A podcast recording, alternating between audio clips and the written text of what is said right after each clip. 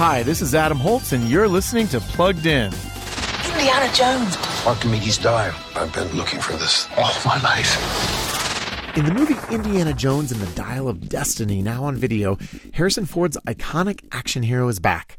It's 1969, and the famed archaeologist's glory days are behind him. Or maybe not. That's when his goddaughter turns up. She's looking for an ancient artifact that can allegedly manipulate time itself. Of course, the Nazis are looking for it too. So cue the theme music and grab your whip. Indiana Jones and the Dial of Destiny unleashes a rollicking romp through time as Indy faces off against Nazis trying to hijack history. There's heroism aplenty, but the body count is high and some profanity creeps in. So we're giving Indiana Jones and the Dial of Destiny a 3 out of 5 for family friendliness. Read the full review at pluggedin.com slash radio. I'm Adam Holz for Focus on the Families Plugged In.